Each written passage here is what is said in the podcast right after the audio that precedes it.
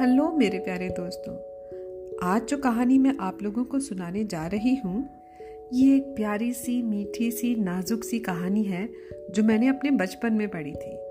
और मज़े की बात तो देखो, वो किताब मेरी मम्मी ने संभाल के रखी थी। तो जब वो कहानी उस किताब में मैंने दोबारा पढ़ी तो मुझे सचमुच ऐसा लगा कि मैं तुम सब की तरह छोटी सी हो गई हूँ। और इस प्यारी कहानी का नाम जानते हो क्या है? इस कहानी का नाम है लोहे की अंगूठी और इसमें तुम्हारे जैसी एक प्यारी सी नन्ही सी लड़की है। तो चलो, सुनते हैं कहानी लोहे की अंगूठी। मोहो वो गाँव में जंगल के बिल्कुल पास ही कुजमा दादा अपनी पोती वारिया के साथ रहते थे। अब भाई, ये कहानी अगर रशियन फोक टेल है तो इसमें कहानी होगी ठंडी जगह की और कुजमा दादा और उनकी प्यारी पोती वारिया की। तो इस साल कड़ाके की सर्दी थी, तेज हवाएँ चल रही थी और खूब जोरों से बर्फ़ पड़ रही थी। सारे जाड़े में एक बार भी पाला कम नहीं हुआ और बर्फ़ पिघलकर तख्तों की छत पर से टपाटप टपाटप करती नहीं गिरी। रात को जंगल में ठंड से अकड़े भेड़िए हुआ हुआ करते थे। कुजमा दादा कहते कि उन्हें लोगों से जलन होती है, इसीलिए हुआते हैं। भेड़िए भी झोपड़ों में रहना चाहते हैं ना, वो भी अलाव घर के पास लेटकर ठंड से जमी अपनी झबरीली खाल गर्म करना चाहते हैं और खुजलाना चाहते हैं। अभी जाड़ा आधा ही बीता होगा कि दादा का तंबाकू खत्म हो गया। दादा को जोरों से खांसी आने लगी। दादा तंबाकू पीते थे। वो सेहत खराब होने की शिकायत करते और कहते कि बस एक दो दम लगा लूँ तो आराम मिले। इतवार को वारिया दादा के लिए तंबाकू लेने पास के गाँव पेरेबोरी गई। गाँव के पास से रेल की एक लाइन गुजरती थी। वारिया ने दादा के लिए तंबाकू खरीदा, उसे छींट की एक थैली में लपेटा और स्टेशन पर गाड़ियाँ देखने चली गई। अरे बड़ा मज़ा आता है स्टेशन पे गाड़ियों को आते जाते देखकर। तो वारिया भी चली गई। पेरेबोरी में गाड़ियाँ बहुत कम ही रुकती थी, क्योंकि छोटा जगह था ना। ज़्यादातर वो धड़धड़ाती हुई वहाँ से निकल जाती थी। प्लेटफॉर्म पर दो सिपाही बैठे थे। उनमें एक दाढ़ी वाला था। उसकी भूरी भूरी आँखें मुस्कुराती सी लगती थी। इंजन गरजा। वारिया ने देखा, भाप से घिरा इंजन दूर काले जंगल से धमाधम धमाधम धमाधम स्टेशन की ओर चला आ रहा था। दाढ़ी वाले सिपाही ने कहा, अरे अरे, एक्सप्रेस आ रही है। देख रही मुनिया, उड़ा देगी तुझे गाड़ी। आसमान में उड़ जाएगी तू। हवा से बातें करता इंजन स्टेशन पर आ गया। प्लेटफॉर्म पर पड़ी बर्फ़ बवंडर सी उड़ने लगी और आँखों पर चिपक गई। फिर टकाटक टकाटक करते पहिए एक दूसरे के पीछे भाग चले। वारिया ने बिजली के खंबे को पकड़ लिया और डर के मारे आँखें बंद कर ली। कहीं सचमुच ही ये बवंडर उसे ज़मीन से उड़ाकर गाड़ी के पीछे पीछे ना ले जाए। गाड़ी निकल गई। धूल जैसी उड़ती हुई बर्फ़ अभी भी यहाँ वहाँ उड़ रही थी और धीरे धीरे ज़मीन पर बैठ रही थी।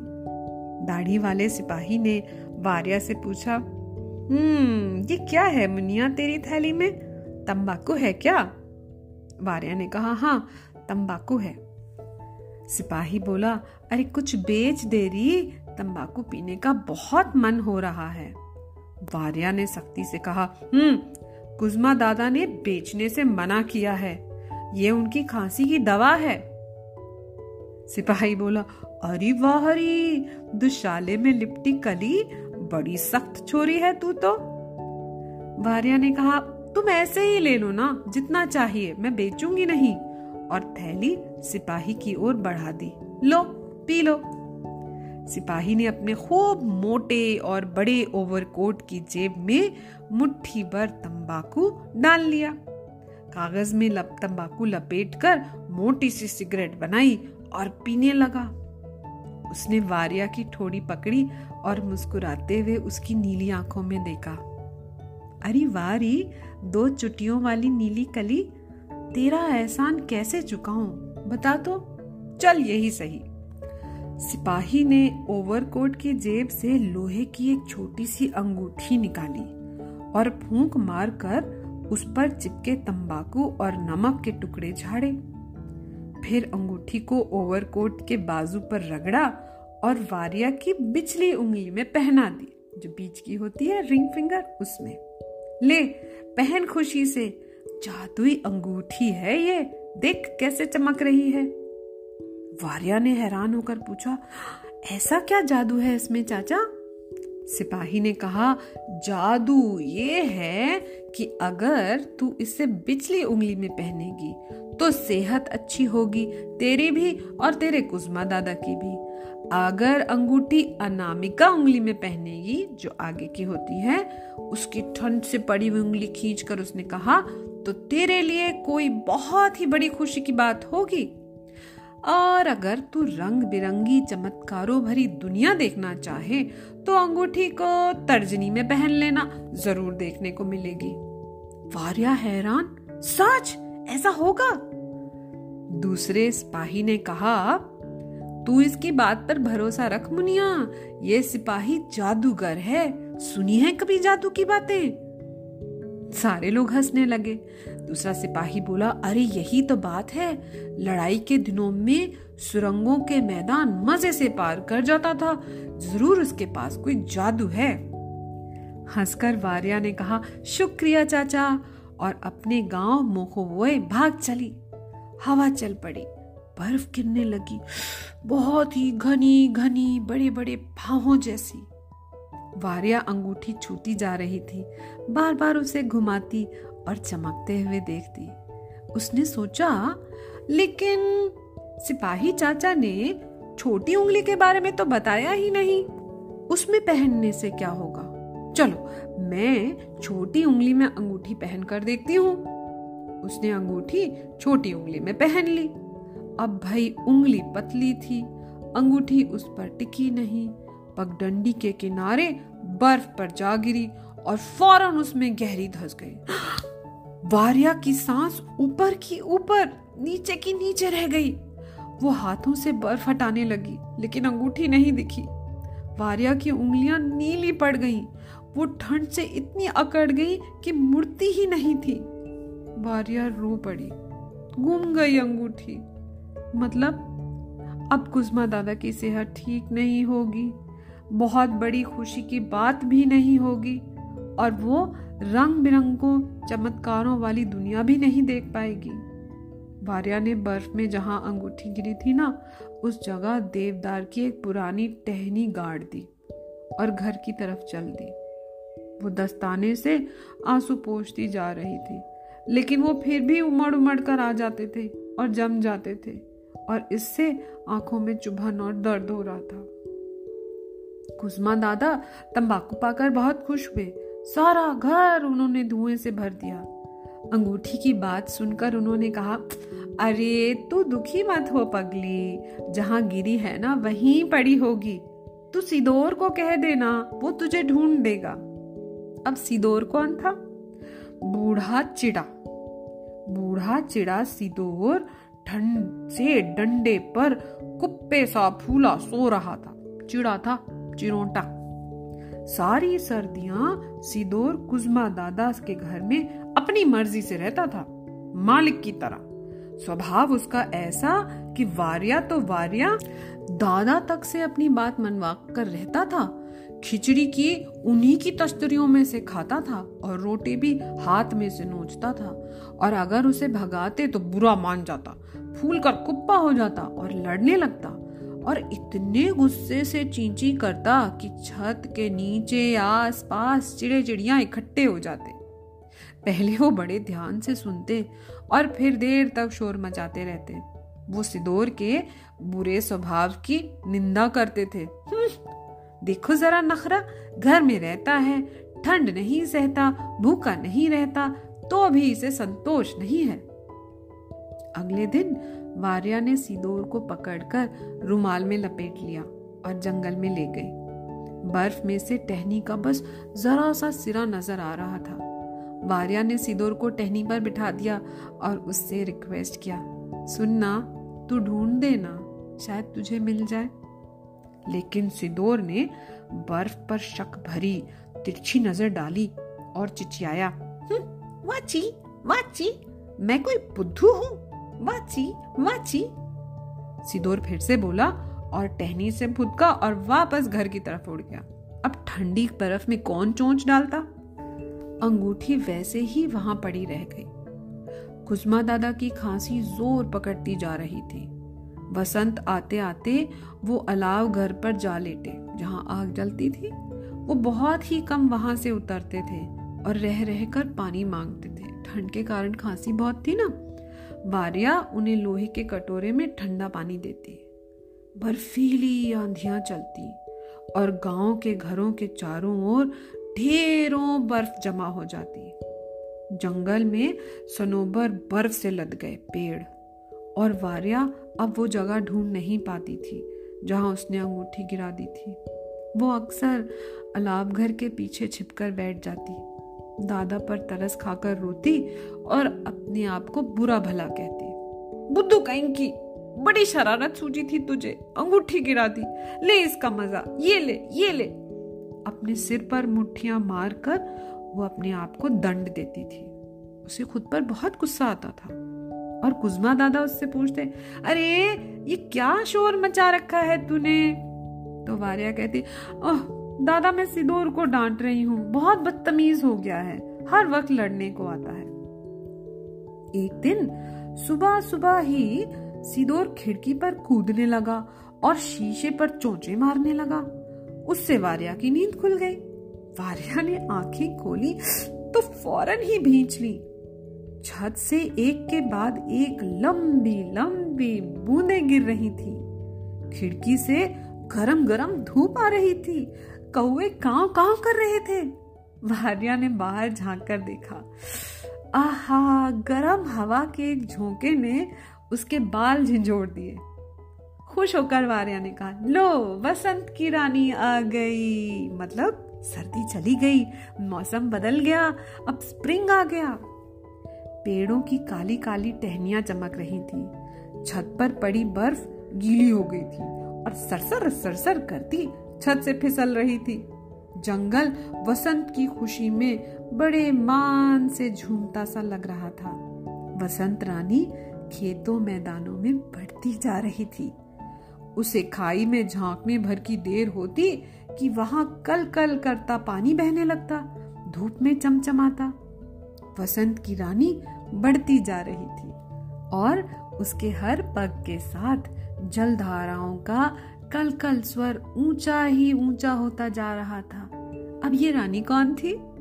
ये था स्प्रिंग सीज़न स्प्रिंग की रानी, जैसे जैसे स्प्रिंग आ रहा था, वैसे वैसे बर्फ़ पिघल रही थी और सारी बर्फ़ पिघल कर झरने बन गई थी। जंगल में बर्फ़ काली पड़ गई। देवदार और चीड़ के कत्थई कांटे जो जाड़ों में झड़ गए थे, बर्फ़ के नीचे से दिखने लगे। फिर ढेर सारी टहनियाँ निकल आई। सब दबी हुई थी ना बर्फ़ पे? वे दिसंबर में बर्फीले तूफानों से टूट गई थी। फिर पिछले साल झड़ी पीली पत्तियाँ नज़र आने लगी। कहीं कहीं बर्फ़ के नीचे से ज़मीन भी दिखने लगी। और बर्फ़ के आखिर बड़े बड़े ढेरों के किनारे पहले फूल खिल गए। वारिया ने जंगल में देवदार की वो टहनी ढूंढ ली, जो उसने बर्फ़ में अंगूठी गिरने की जगह पर गाड़ दी थी। बड़ी सावधानी से वारिया ने पुरानी पत्तियों कटफोड़ों के फेंके चिलगोजों, सूखी टहनियों और पुरानी काई को हटा हटा कर अंगूठी को ढूंढना शुरू किया। एक काली पत्ती के नीचे झिलमिलाहट सी हुई। खुशी के मारे वारिया की चीख निकल गई। बैलों के बल बैठकर उसने देखा, ये लोहे की अंगूठी ही थी, उसे जरा भी जंग नहीं लगा था। भारिया ने अंगूठी उठाई बिजली उंगली में पहनी और अपने घर भाग चली। दूर से ही उसने कुजमा दादा को देख लिया। वो घर से बाहर निकल आए थे और दीवार के पास बनी मिट्टी के मुंडेर पर बैठे थे। तंबाकू का नीला धुआँ दादा के ऊपर सीधे आसमान तक उठ रहा था। मानो कुजमा दादा बसंती धूप में सूख रहे हो और उनके ऊपर भाप उठ रही हो। देख रही शैतान। दादा ने कहा, तू बाहर भाग गई और दरवाज़ा बंद करना भूल गई। घर में बसंती हवा फैल गई और बीमारी ने फ़ौरन मेरा पीछा छोड़ दिया। अभी थोड़ा तंबाकू पी लूँ, फिर कुल्हाड़ी लेकर लकड़ी चीलता हूँ। हम अलाव घर गरम करेंगे और रई की रोटियाँ पकाएँगे। भारिया हंस पड़ी। उसने दादा के झबरीले पके बालों पर हाथ फेरा और बोली, शुक्र है अंगूठी का, उसने तुम्हें ठीक कर दिया दादा। वारिया सारे दिन अंगूठी बिचली में पहनी रही, बिचली उंगली में, ताकि दादा की बीमारी पूरी तरह से चली जाए। बस शाम को ही बिस्तर में लेटते समय उसने अंगूठी बिचली उंगली से निकाल कर अनामिका में पहन ली। इसके बाद बहुत ही बड़ी खुशी की बात होनी चाहिए थी, है ना? ऐसा ही वादा था ना? लेकिन कुछ हो ही नहीं रहा था। वारिया इंतज़ार करती रही करती रही और ऐसे ही सो गई। सुबह तड़के ही वो उठ बैठी और कपड़े पहनकर बाहर चली गई। धरती पर सुबह का उजाला फैल रहा था। चारों ओर खामोशी छाई हुई थी। आकाश के किनारे अभी भी आखिरी तारे चमक रहे थे। वारिया जंगल की ओर चल दी। जंगल के किनारे पहुंचकर वो रुक गई। ये क्या बज रहा है जंगल में? सुनने लगी। मानो कोई संभल संभल कर घंटियाँ बजा रहा हो। वारिया झुकी और कान लगाकर सुनने लगी और दंग रह गई। गुल चांदनी के सफ़ेद सफ़ेद फूल धीरे धीरे लहरा रहे थे और सुबह के स्वागत में सर हिला रहे थे और चांदी के तारों जैसे झंझना रहे थे। अरे, ये झंझन की आवाज़ कहाँ से आ रही है? चीड़ के पेड़ की चोटी पर कटफोड़वे ने पाँच बार चोंच मारी। ठक ठक बारिया ने मनी मन कहा हम्म पाँच बजे हैं। कितनी सुबह है और कैसी शांति है चारों ओर। उसी क्षण ऊपर कहीं पेड़ की शाखा पर सुबह के सुनहरे उजाले में एक पंछी बहुत मीठा सा गीत गा उठा। वारिया मुँह उठाकर सुनती रही और मुस्कुराती रही। प्यारी प्यारी गर्म हवा का तेज झोंका आया वारिया के पास ही कहीं सरसराहट सी हुई।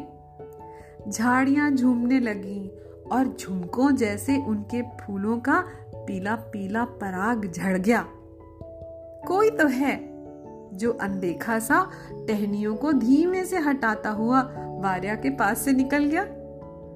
कोयल उसके स्वागत में सिर झुका झुका कर कूकने लगी। ये कौन गुजरा? मैं तो देख नहीं पाई, वारिया ने सोचा। वो नहीं जानती थी कि उसके पास से वसंत की रानी गुजरी है। वारिया खिलखिलाकर हंस पड़ी। उसकी हँसी सारे जंगल में गूंज गई। वो घर भाग चली। उसका मन खुशी से भर उठा। नाच झूम गया। दिन पर दिन वसंत का रंग चढ़ता जा रहा था। बसंती धूप इतनी तेज थी कि कुजमा दादा की आँखें सिकोड़ सिमट सी गई थीं, लेकिन उनमें सदा मुस्कान भरी रहती थी। फिर मानो, किसी ने जंगलों, मैदानों, खेतों, चरागाहों में, नालों में, खड्डों में जादू का पानी छिड़क दिया। ऐसे जैसे मैजिक हो गया। एकाएक चारों ओर हज़ारों हज़ार रंग बिरंगे फूल खिल गए। स्प्रिंग आ गया ना? और ये मौसम ही का तो जादू है मितवा। वारिया तर्जनी उंगली में अंगूठी पहनना चाहती थी, क्योंकि सिपाही ने कहा था ना, अगर चमत्कारों से भरी दुनिया देखनी है तो तर्जनी में पहनना। लेकिन उसने इन सब फूलों, पेड़ों पेड़ों की कोपलों, साफ़ सुंदर आसमान, चमकते सूरज को देखा, मुर्गों की बांगों को सुना, पानी की कलकल आवाज़ सुनी खेतों, मैदानों में गाती हुई चिड़ियों के गीत सुने और अंगूठी को तर्जनी में नहीं पहना।